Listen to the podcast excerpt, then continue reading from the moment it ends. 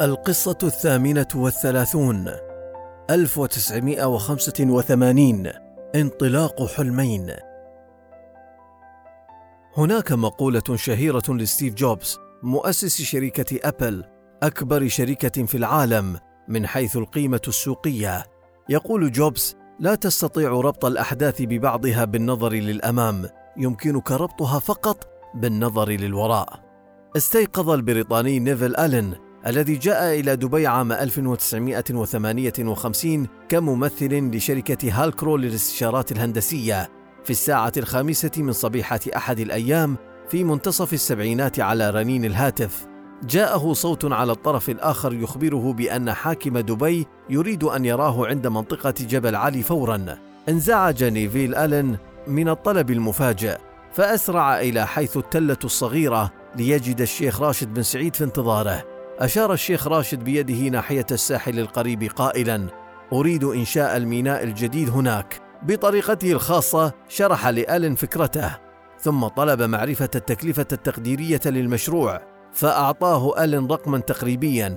ثم قال له متى نبدأ العمل يا صاحب السمو؟ فأجابه الشيخ راشد فورا.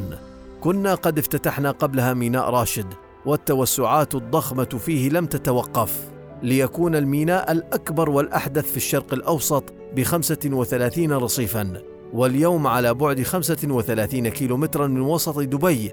يريد حاكم دبي إنشاء ميناء هو الأكبر عالميا من صنع الإنسان ميناء جبل علي. كانت التكلفة ضخمة جدا. دفعني بعض التجار للحديث معه لإثنائه عن مشروعه الجديد لكنه كان واضحا معي.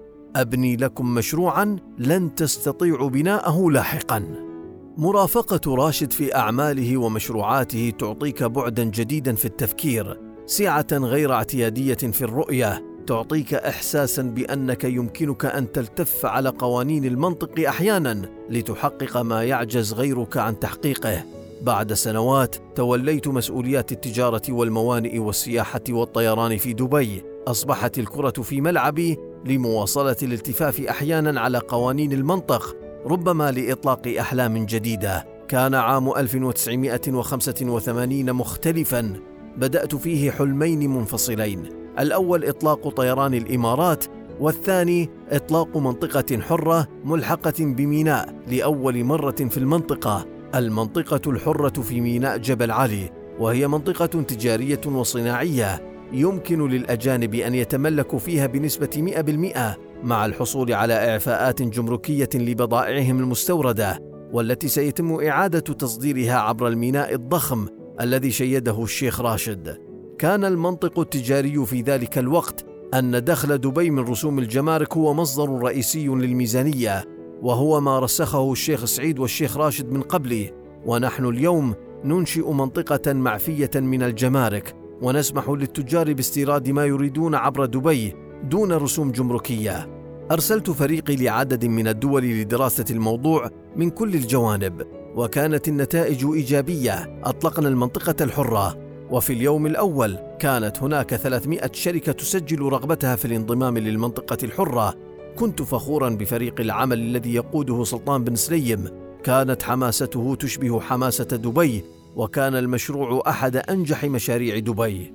في حدث منفصل في العام 1991 أمرت بدمج إدارة ميناء جبل علي وميناء راشد تحت ما عرف بسلطة موانئ دبي لتكوين إدارة أقوى وخبرة أفضل.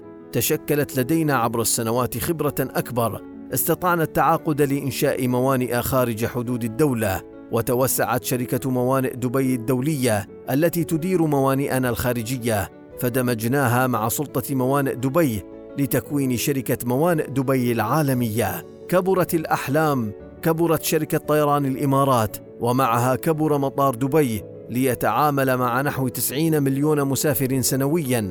كبرت موانئ دبي العالمية لتستطيع مناولة 90 مليون حاوية سنويا.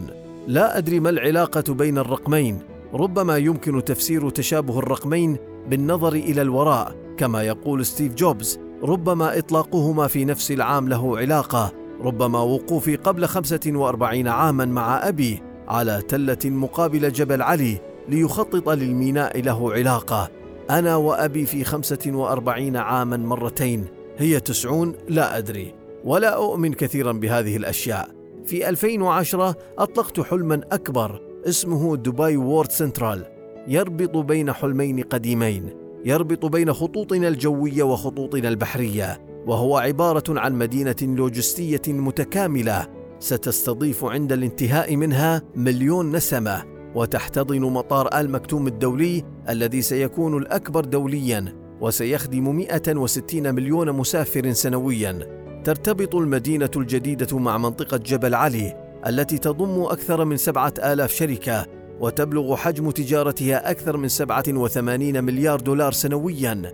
أنشأنا ممرا لوجستيا ضخما للربط بين الميناء والمطار بحيث إن أي شحنة بحرية يمكن أن تكون في الجو خلال ساعات فقط.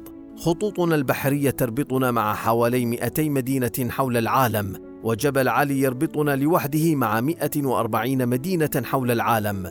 بالإضافة إلى 78 ميناء إضافيا نديرها. تربطنا مع بقية مدن العالم ربما قدر دبي أن تربط العالم عبر دمج خطوطها الجوية مع البحرية ربما قدرنا أن نكون مطار العالم وميناءه الرئيسي.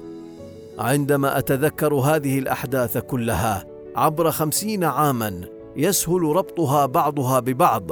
نعم بالنظر للوراء نستطيع ربط الأحداث كما يقول جوبز وأنا أقول بالنظر للأمام. تستطيع صناعة هذه الأحداث.